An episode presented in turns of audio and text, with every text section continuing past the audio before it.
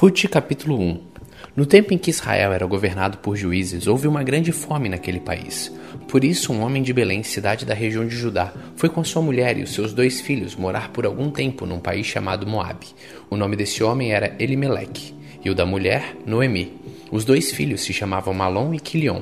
Essa família era de Efrata, um povoado que ficava perto de Belém de Judá.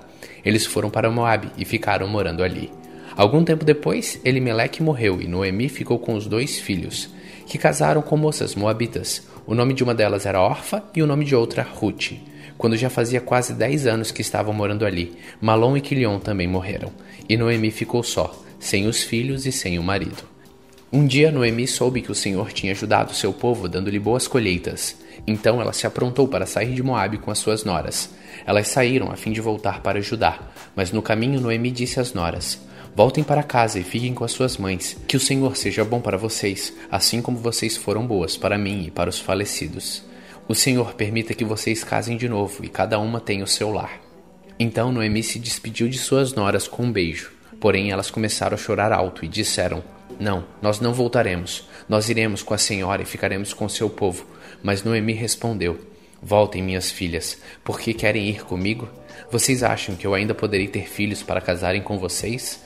Voltem para casa, porque eu já estou muito velha para casar de novo. Pois, ainda que eu estivesse esperança de casar outra vez, ou mesmo que eu casasse essa noite e chegasse a ter filhos, será que vocês iriam esperar até que eles crescessem para vocês casarem com eles? É claro que não, minhas filhas. O Senhor está contra mim, e isso me deixa muito triste, pois vocês também estão sofrendo. Aí elas começaram a chorar alto outra vez. Então Orfa se despediu de sua sogra com um beijo e voltou para o seu povo. Mas Ruth ficou Veja, disse Noemi, a sua cunhada voltou para o seu povo e para seus deuses. Volte você também para casa com ela. Porém, Ruth respondeu: Não me proíba de ir com a senhora, nem me peça para abandoná-la. Onde a senhora for, eu irei, e onde morar, eu também morarei. O seu povo será o meu povo, e o seu Deus será o meu Deus. Onde a senhora morrer, eu morrerei também, e ali serei sepultada. Que o Senhor me castigue se qualquer coisa, a não ser a morte, me separar da senhora. Como Noemi viu que Ruth estava mesmo resolvida a ir com ela, não disse mais nada. E elas continuaram viagem até Belém. Quando chegaram lá, toda a cidade ficou agitada por causa delas. E as mulheres perguntavam: Esta é a Noemi? Porém ela respondia: Não me chamem de Noemi a feliz, chamem de Mara, a amargurada, porque o Deus Todo-Poderoso me deu muita amargura. Quando saí daqui eu tinha tudo, mas o Senhor me fez voltar sem nada. Então por que me chamar de feliz? Se o Deus Todo-Poderoso me fez sofrer e me deu tanta aflição? E foi assim que Noemi voltou de Moabe, com Ruth, a sua nora moabita. Elas chegaram a Belém quando a colheita de cevada estava começando. Ruth capítulo 2 Noemi tinha um parente chamado Boaz, que era um homem rico e muito importante. Ele era da família de Elimelech, o marido de Noemi. Um dia Ruth disse a Noemi: Deixe que eu vá até as plantações para catar as espigas que ficam caídas no chão. Talvez algum trabalhador me deixe ir atrás dele, catando as espigas que forem caindo. Vá, minha filha, respondeu Noemi. Então Ruth foi ao campo e andava atrás dos trabalhadores, catando as espigas que caíam. E por acaso ela entrou numa plantação que era de Boaz, um parente de Elimeleque. Nisso, Boaz chegou de Belém e disse aos seus trabalhadores: Que o Senhor esteja com vocês. Que o Senhor os abençoe, responderam eles. Aí Boaz perguntou ao chefe dos trabalhadores: Quem é aquela moça ali? Ele respondeu: É a Moabita que veio de Moabe com Noemi. Ela me pediu que deixasse ir atrás dos trabalhadores, catando as espigas que fossem caindo. E assim ela está trabalhando desde cedo até agora e só parou um pouco para descansar debaixo do abrigo. Então Boaz disse a Ruth: Escute, minha filha, não vá catar espigas em nenhuma outra plantação. Fique aqui e trabalhe perto das minhas empregadas. Preste atenção e fique com elas no campo onde vão cortar as espigas. Eu dei ordem aos empregados para não mexerem com você. Quando ficar com sede, beba da água que os empregados tirarem para beber. Aí Ruth ajoelhou-se, encostou o rosto no chão e disse: Por que, que o Senhor reparou em mim e é tão bom para mim, que sou estrangeira? Boaz respondeu: eu ouvi falar de tudo que você faz pela sua sogra desde que o seu marido morreu. E eu sei que você deixou seu pai, a sua mãe, a sua pátria e veio viver entre gente que não conhecia. Que o Senhor a recompense por tudo que você fez. Que o Senhor, o Deus de Israel, cuja proteção você veio procurar, lhe dê uma grande recompensa. Ruth disse a Boaz: O Senhor está sendo muito bom para mim. O Senhor me dá ânimo falando comigo com tanta bondade, pois eu mereço menos do que uma de suas empregadas. Na hora do almoço, Boaz disse a Ruth: Vem aqui, pegue um pedaço do pão e molhe no vinho. Então ela sentou-se ao lado dos trabalhadores, e Boaz lhe deu cevada torrada. Ela comeu até ficar satisfeita e ainda sobrou. Quando Ruth se levantou para ir de novo catar espigas, Boaz ordenou aos empregados: Deixe que ela ponha espigas até o meio dos feixes e não a aborreçam. Tirem também algumas espigas dos feixes e deixem cair para que ela possa apanhar, e não briguem com ela. Assim Ruth catou espigas no campo até de tarde. Depois debulhou os grãos de espigas que havia apanhado, e estes pesaram quase 25 quilos. Pegou a cevada e voltou para a cidade, e mostrou para sua sogra o quanto havia catado. Também lhe deu a comida que tinha sobrado do almoço. Então Noemi perguntou: Onde é que você foi catar espigas hoje? Onde é que você trabalhou? Que Deus abençoe o homem que se interessou por você. Aí Ruth contou a Noemi que havia trabalhado na plantação de um homem chamado Boaz. E Noemi disse: Que o Senhor Deus abençoe Boaz, que sempre tem sido bom, tanto para os que estão vivos como para os que já morreram. Noemi continuou: Esse homem é nosso parente chegado e um dos responsáveis por nós. Então Ruth disse: Além de tudo, ele disse que eu posso continuar trabalhando com seus empregados até acabar a colheita. Noemi respondeu: é bom que você vá com as empregadas dele, minha filha, pois se fosse trabalhar na plantação de outro homem, você poderia ser humilhada. Assim Ruth trabalhou com as empregadas de Boaz e catou espigas até terminar a colheita da cevada e do trigo, e continuou morando com a sua sogra. Ruth capítulo 3 Um dia Noemi disse a Ruth: Minha filha, preciso arranjar um marido para você, a fim de que você tenha um lar. Você lembra que Boaz, o homem que a deixou trabalhar com as suas empregadas, é um dos nossos parentes? Pois bem, esta noite ele vai debulhar a cevada. Faça o seguinte: lave-se, ponha um perfume e vista o seu melhor vestido. Depois vá até o lugar onde Boaz está trabalhando, mas não deixe saber que você está ali, até que ele acabe de comer e de beber.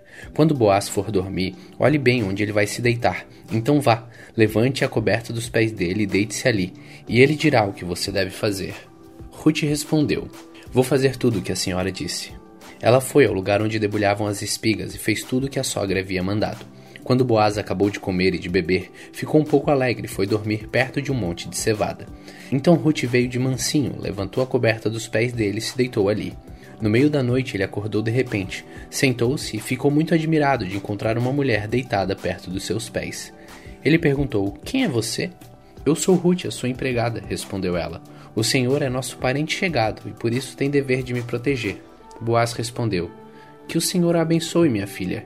Você está mostrando maior lealdade à família do seu sogro naquilo que está fazendo agora do que naquilo que fez pela sua sogra. Pois você não foi procurar um homem mais moço, que fosse rico ou fosse pobre. Agora, minha filha, não tenha medo. Na cidade toda a gente sabe que você é a mulher direita. Vou fazer tudo o que me pede. De fato, sou seu parente chegado e sou responsável por você. Mas acontece que há um homem que também é seu parente e até mais chegado do que eu. Fique aqui o resto da noite e de manhã nós veremos se ele quer ser responsável por você. Se ele quiser, muito bem, mas se não quiser, prometo por Deus o Senhor que ficarei com essa responsabilidade. Agora deite-se e durma de novo. Então Ruth passou o resto da noite deitada aos pés dele. Enquanto ainda estava escuro, ela se levantou para não ser vista, pois Boaz não queria que ninguém soubesse que uma mulher havia ido lá. Então Boaz disse: Tire a sua capa e estenda no chão. Ela estendeu, e ele despejou na capa uns 20 quilos de cevada, e a ajudou a pôr no seu ombro. Aí Ruth voltou para a cidade. Quando ela chegou à casa, sua sogra perguntou: Como foram as coisas, minha filha? Ruth contou tudo que Boaz tinha feito por ela e disse ainda: Ele também me deu toda esta cevada e disse: Não volte para casa sem levar alguma coisa para sua sogra. Então Noemi disse: Agora, minha filha, tenha paciência e espere para ver o que vai acontecer, pois Boaz não vai descansar enquanto não resolver este assunto ainda hoje. Ruth capítulo 4 Boaz foi até a praça que ficava ao lado do portão da cidade e sentou-se ali. Nesse momento apareceu o parente mais chegado de Elimelec, aquele de quem Boaz havia falado, e Boaz lhe disse: Meu amigo, vem aqui e sente-se. E ele foi e sentou-se. Então Boaz chamou dez pessoas importantes da cidade e disse: Sente-se aqui. E eles se sentaram, e Boaz disse ao seu parente: Noemi voltou do país de Moabe e está querendo vender as terras que eram do nosso parente Elimelec. Então eu resolvi conversar com você sobre este assunto. Agora, se você quiser, compre essas terras na presença das autoridades do nosso povo e dos homens que estão sentados aqui. Mas se não quiser, diga, pois o direito de comprar essas terras é primeiro seu e depois meu. O homem respondeu: Eu compro as terras. Aí Boaz disse: Se você comprar as terras de Noemi, também terá de casar com Ruth, a viúva moabita, para que as terras fiquem com a família do falecido. Então o homem respondeu: Neste caso, não vou usar o meu direito de comprar as terras, pois ocorreria o risco de prejudicar a minha própria herança. Use você o meu direito, eu prefiro não fazer isso. Compre você as terras. Em seguida, tirou a sandália e deu a Boaz. Antigamente, em Israel, para fechar um negócio de compra ou troca de propriedades, uma pessoa entregava a outra sua sandália. Aí Boaz disse às autoridades e a todo o povo: Hoje, vocês são testemunhas de que eu comprei de Noemi tudo que era de Elimeleque, e de Quilion e de Malom. Também casarei com Ruth, a Moabita, viúva de Malom, para que a propriedade continue com a família do falecido. Assim, o nome de Malom será sempre lembrado no meio deste povo e na sua cidade natal. Hoje vocês são testemunhas disso. Todos responderam: Sim, nós somos testemunhas.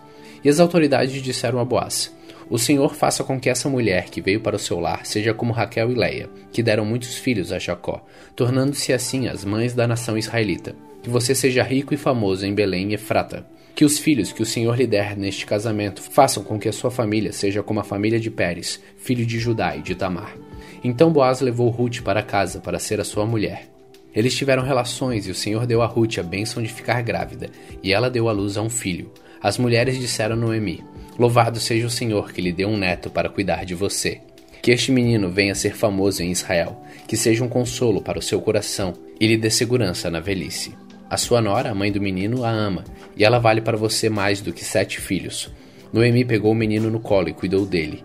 Ao vê-lo, as mulheres da vizinhança diziam: Nasceu um filho para Noemi, e lhe deram o nome de Obed.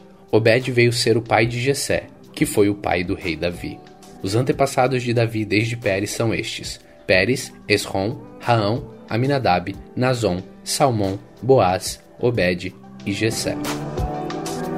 Hoje, no dia 120 de nossa leitura, lemos o livro de Ruth, o oitavo livro da Bíblia. Continue faminto, continue humilde.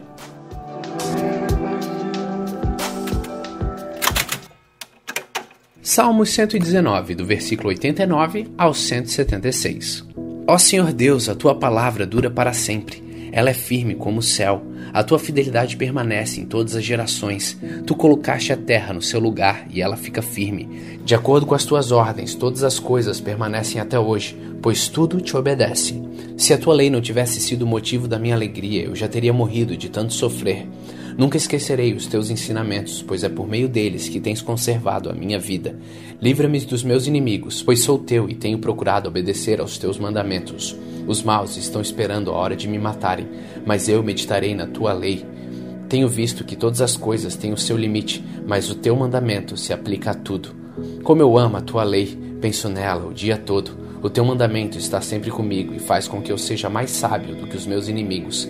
Eu entendo mais do que todos os meus professores, porque medito nos teus ensinamentos. Tenho mais sabedoria do que os velhos, porque obedeço aos teus mandamentos. Não tenho andado pelo caminho da maldade, pois quero obedecer a tua palavra.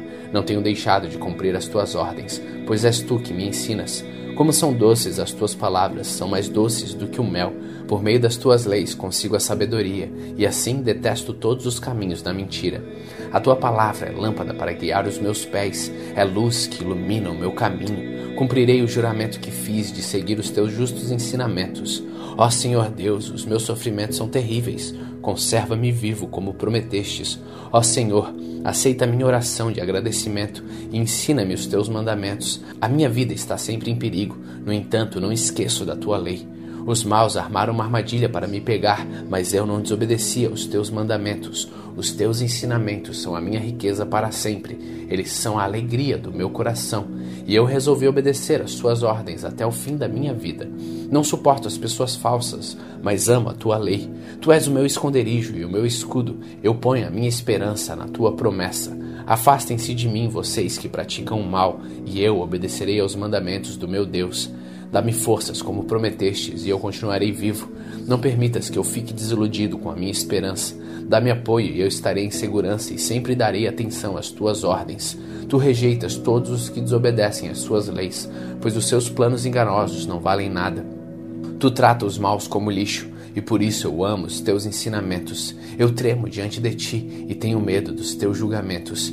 Tenho feito o que é certo e bom. Não me entregues nas mãos dos meus inimigos. Promete que ajudarás a mim, este teu servo. Não deixes que os orgulhosos me façam sofrer.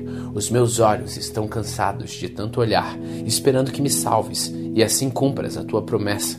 Trata este teu servo de acordo com o teu amor, ensina-me os teus mandamentos. Sou teu servo, por isso dá-me sabedoria para que eu possa conhecer os teus ensinamentos. Ó Senhor Deus, já é tempo de agires, pois a tua lei está sendo desobedecida, e eu amo os seus mandamentos mais do que o ouro, mais do que o ouro puro. Por isso, sigo os teus ensinamentos e detesto todos os caminhos de mentira. Os teus ensinamentos são maravilhosos, e por isso eu cumpro de todo o coração. A explicação da tua palavra traz luz e dá sabedoria às pessoas simples. Abro a boca e suspiro, pois o que mais desejo na vida é obedecer os teus mandamentos. Olha de novo para mim e tem compaixão, como sempre fazes os que te amam. Conserva-me firme, como prometestes. Não deixes que eu seja dominado pelo mal. Livra-me daqueles que me maltratam, para que eu possa obedecer aos teus mandamentos. Olha com bondade para mim, teu servo. Ensina-me as tuas leis. As minhas lágrimas correm como um rio, porque os outros não obedecem à tua lei. Tu és justo, ó Senhor Deus, as tuas leis são certas, os ensinamentos que tens dado são completamente certos e justos. Fico queimando de raiva porque os meus inimigos desprezam a tua palavra. Como é firme a tua promessa e como este teu servo a ama. Sou humilde e desprezado, porém não esqueço os teus ensinamentos. A tua justiça dura para sempre e a tua lei é sempre verdadeira. Os sofrimentos e a ansiedade me atingem, mas os teus mandamentos me alegram. Os teus ensinamentos são sempre certos. Dá-me entendimentos e eu continuarei vivo. De todo o coração eu clamo a ti. Responde-me, ó Senhor, e eu obedecerei aos teus mandamentos. Eu clamo pedindo socorro. Livra-me dos meus inimigos e eu seguirei as tuas ordens. Antes de nascer o sol, eu clamo pedindo ajuda, pois a minha esperança está na tua promessa. Eu fico acordado a noite inteira para meditar na tua palavra. Ouve-me, ó Senhor Deus, por causa do teu amor. Conserva-me vivo, de acordo com a tua justa vontade. Os meus terríveis perseguidores estão chegando perto. É gente que nunca obedece à tua lei. Mas tu, ó Senhor, está perto de mim. E todos os teus mandamentos são verdadeiros. Faz muito tempo que conheço os teus ensinamentos. Tu o destes a fim de durarem para sempre. Ó Deus, olha para o meu sofrimento e socorre-me pois não tenho desprezado a tua lei. Defende a minha causa e livra-me dos meus inimigos. Conserva-me vivo, como prometestes. Os maus não serão salvos dos seus sofrimentos, porque eles não se importam com as tuas leis. Como é grande a sua compaixão, ó Senhor. Conserva-me vivo, de acordo com a tua justa vontade. Tenho muitos inimigos e perseguidores, porém não deixo de obedecer os seus mandamentos. Quando olho para aqueles traidores, sinto nojo, porque eles não obedecem à tua lei. Vê como amo os teus ensinamentos, ó Senhor. Conserva-me vivo por causa do teu amor. Todas as tuas palavras são verdadeiras, os teus mandamentos são justos e duram para sempre. Os poderosos me atacam injustamente, mas eu respeito os teus mandamentos. Como sou feliz por causa das suas promessas, tão feliz como alguém que encontra um grande tesouro. Odeio e detesto a mentira, mas amo a tua lei. Sete vezes por dia eu te louvo por causa dos teus julgamentos justos. Aqueles que amam a tua lei têm muita segurança e não há nada que os faça cair. Espero que me livres dos meus inimigos, ó Senhor Deus, pois cumpro os teus mandamentos. Obedeço os teus ensinamentos e os amo com todo o coração. Cumpro os teus mandamentos e as tuas ordens, pois tu vês o que eu faço. Que o meu grito de socorro chegue a ti, ó Senhor Deus. Dá-me sabedoria como prometestes que a minha oração chegue diante de ti, conforme a tua promessa. Livra-me dos meus inimigos. Sempre te louvarei, pois me ensinas as tuas leis. Cantarei a respeito da tua lei, pois os teus mandamentos são justos. Ó Deus, que a tua mão esteja sempre pronta para me ajudar, pois sigo os teus mandamentos, como desejo que me ajudes, ó Senhor Deus. Na tua lei encontro a felicidade. Conserva-me vivo, para que eu possa te louvar, que os teus ensinamentos sirvam de ajuda para mim. Como ovelha perdida, tenho andado sem rumo, ó Senhor Deus. Vem buscar este teu servo, pois não esqueço os teus mandamentos.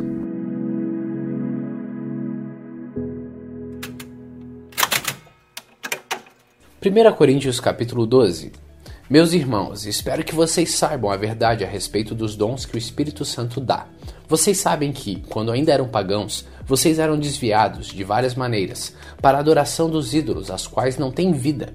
Por isso precisam compreender que ninguém que diz que Jesus seja maldito pode estar falando pelo poder do Espírito de Deus, e que ninguém pode dizer Jesus é Senhor, a não ser que seja guiado pelo Espírito Santo. Existem tipos diferentes de dons espirituais, mas é um só e o mesmo Espírito quem dá esses dons. Existem maneiras diferentes de servir, mas o Senhor que servimos é o mesmo.